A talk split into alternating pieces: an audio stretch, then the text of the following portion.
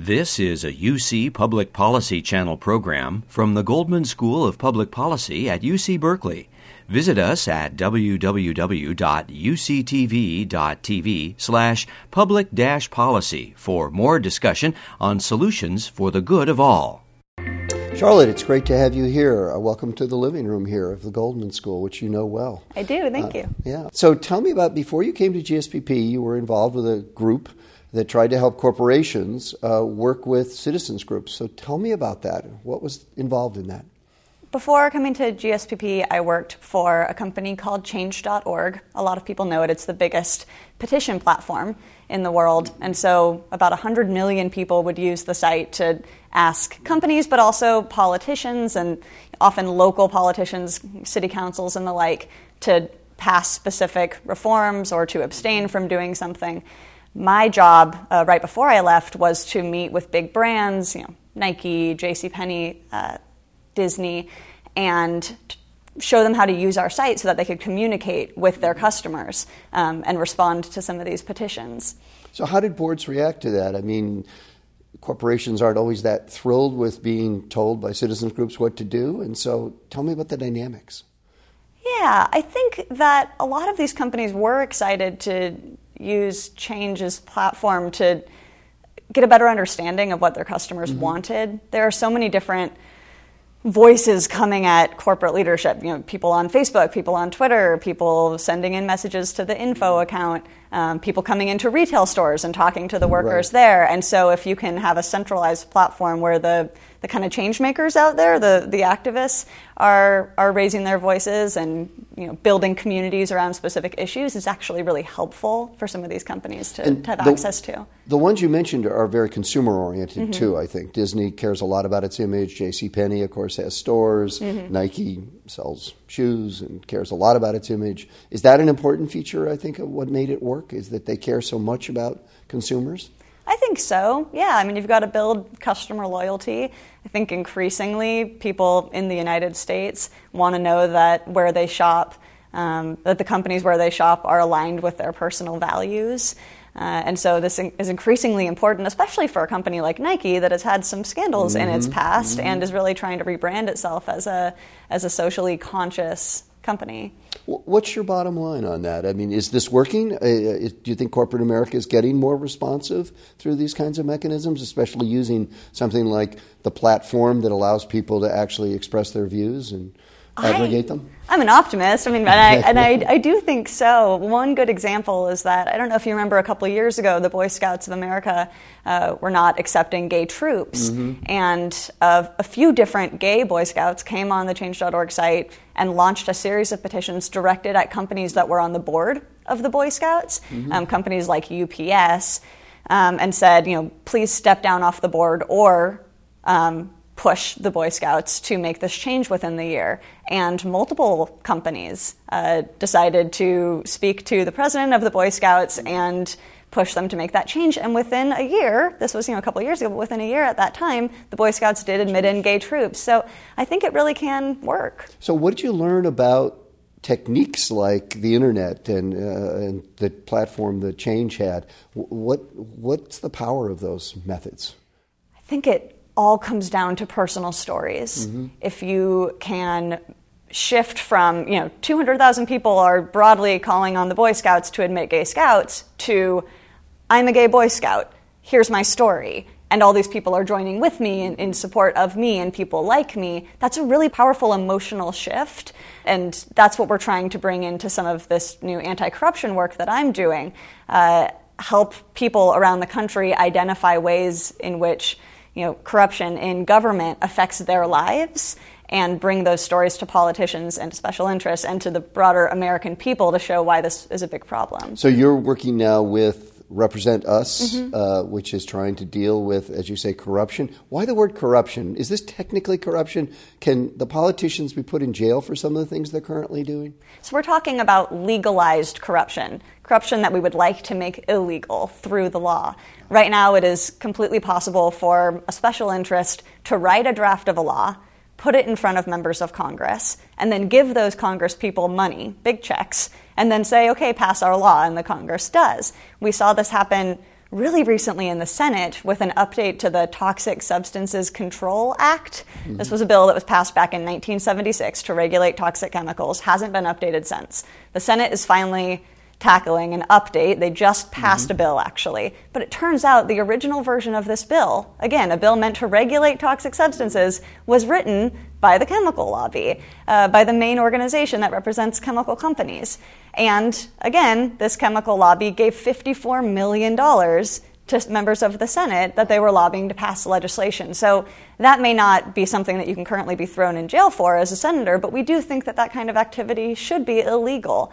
You can lobby a politician and you can donate to a politician, but you shouldn't be able to do both. So you're worried about the influence of money in American politics, and of course, a lot of people, uh, even on the le- on the right, uh, mm-hmm. including on the left, are concerned about that. So, what does represent us? What is their approach? What kinds of things do they want to change?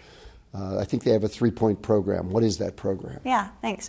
Uh, so we're pushing for what we call the American Anti Corruption Act. That's our template legislation, and we're also passing versions of this in states and cities around the country. And each one of these anti corruption acts does three things they end secret money.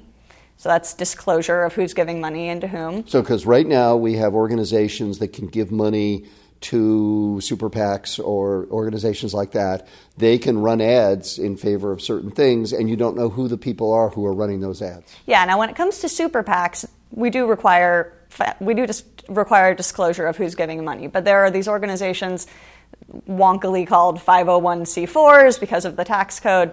Um, and you can, as an individual, give a lot of money to these organizations and never have your name disclosed.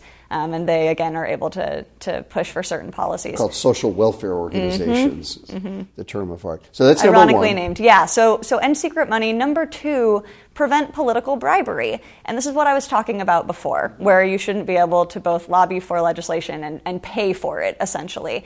Um, Another reform that would fit under that heading is uh, closing the revolving door between being a politician and then becoming a lobbyist. Back in the 70s, the early 70s, only about 2% of our members of Congress went on to become lobbyists.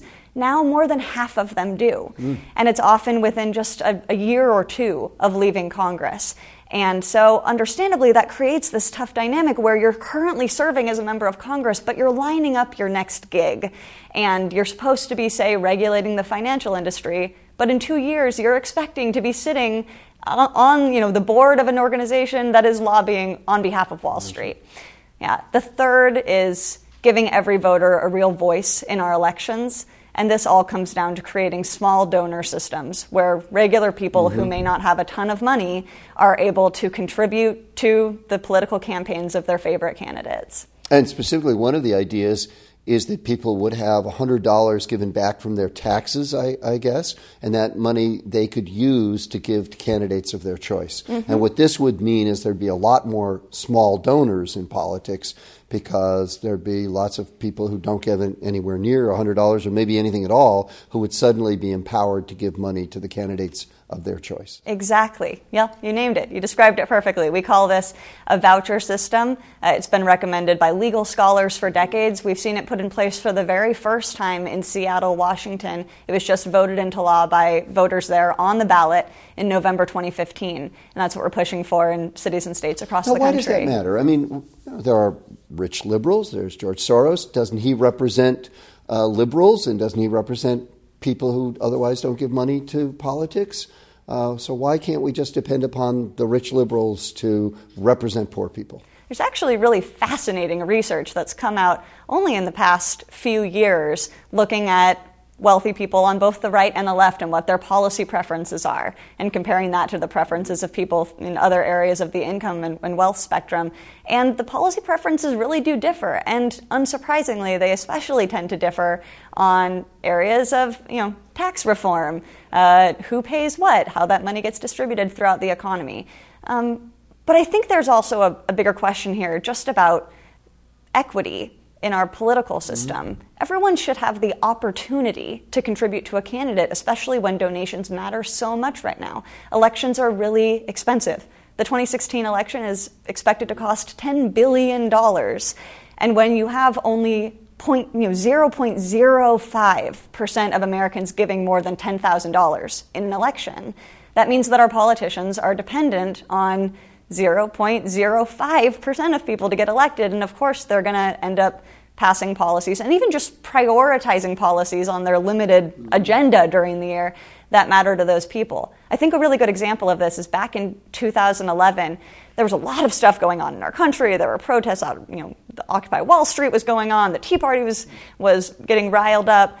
And then when you looked at what Congress was actually considering on the Hill, what they were debating, what they were spending months of their time debating, the number one issue was credit card swipe fees and how much credit card companies should get every time someone swiped a credit card. I think we can all agree when we're failing in our educational system, when we have people dying because they don't have health care, when we have so many major issues facing our country, credit card swipe fees may not be the top priority. Okay, so why did you come to the Goldman School of Public Policy? Sounds like you were doing lots of interesting things before you came. So, what kind of organization like this offer you? Yeah, well, so my background's in communications, and I'm continuing to do some of that work now. And what I realized is that before coming to the policy school, I was being I was being told what the policies were that I should be talking about, right? It was kind of a disempowering position. Mm-hmm. I like taking complex policies and translating them into words that everyday people can understand, but I also really want to know what I'm talking about. And I want to know that I'm advocating for things that I truly believe in. Um, so for me, it was really about becoming a more informed advocate. And? Do you feel like uh, in the year you've been here that you have become more informed? Oh, most definitely. Okay, yeah. Can you give an example? I mean, what have you, a specific thing that you think you've sort of learned to, or a way to think or something like that? Yeah, so one example is that when you look at the money in politics community, a lot of people talk about overturning Citizens United mm-hmm. as the solution to fixing this problem. Um, but once I learned how to dissect a given policy problem and figure out what the root cause was, I quickly realized that this sort of legalized corruption had been happening in our country long before you know, 2010 when Citizens United was passed. Um, I was able to examine the, the policymaking process at a state and federal level and understand how power was being exchanged well before Citizens United, and it really shifted my focus to some more structural reforms that I think are really important. So it gave you a deeper knowledge of how the system really worked and a sense of what the other options might be because overturning Citizens United is very difficult. What's next? You're going to continue on this campaign with Represent Us? Mm-hmm. We're trying to pass two statewide anti corruption acts in the 2016 election. Those states will be announced soon, and hopefully about 10 citywide anti corruption acts. And then after the election, I'm going to come back to Goldman and finish up some more work great, here. Great. Yeah. So you're trying to do this on a city by city and state by state basis, mm-hmm. which also, given the gridlock in Washington, is maybe a sensible strategy given the maybe impossibility of changing what's going on in Washington. Is that is that the idea? That's the idea. Uh, there's a plenty of corruption, of this legalized corruption that's happening at the state level. A new report looking at the potential for corruption in states didn't give anybody above a C grade. Mm. Uh, no state earned more than a C, and 11 states flunked. So there's a lot of work that we can do at the state level to tackle things, uh, to tackle problems that can make our educational systems better, our criminal justice system better, all the things that our, our states are in charge of legislating. Well, great. Thank you. Thank you for being a Goldman School student. Uh, we're so lucky to have you here. You've added an enormous amount to the school. And thank you for all that you're trying to do to make America a better place. Thank Thanks. you.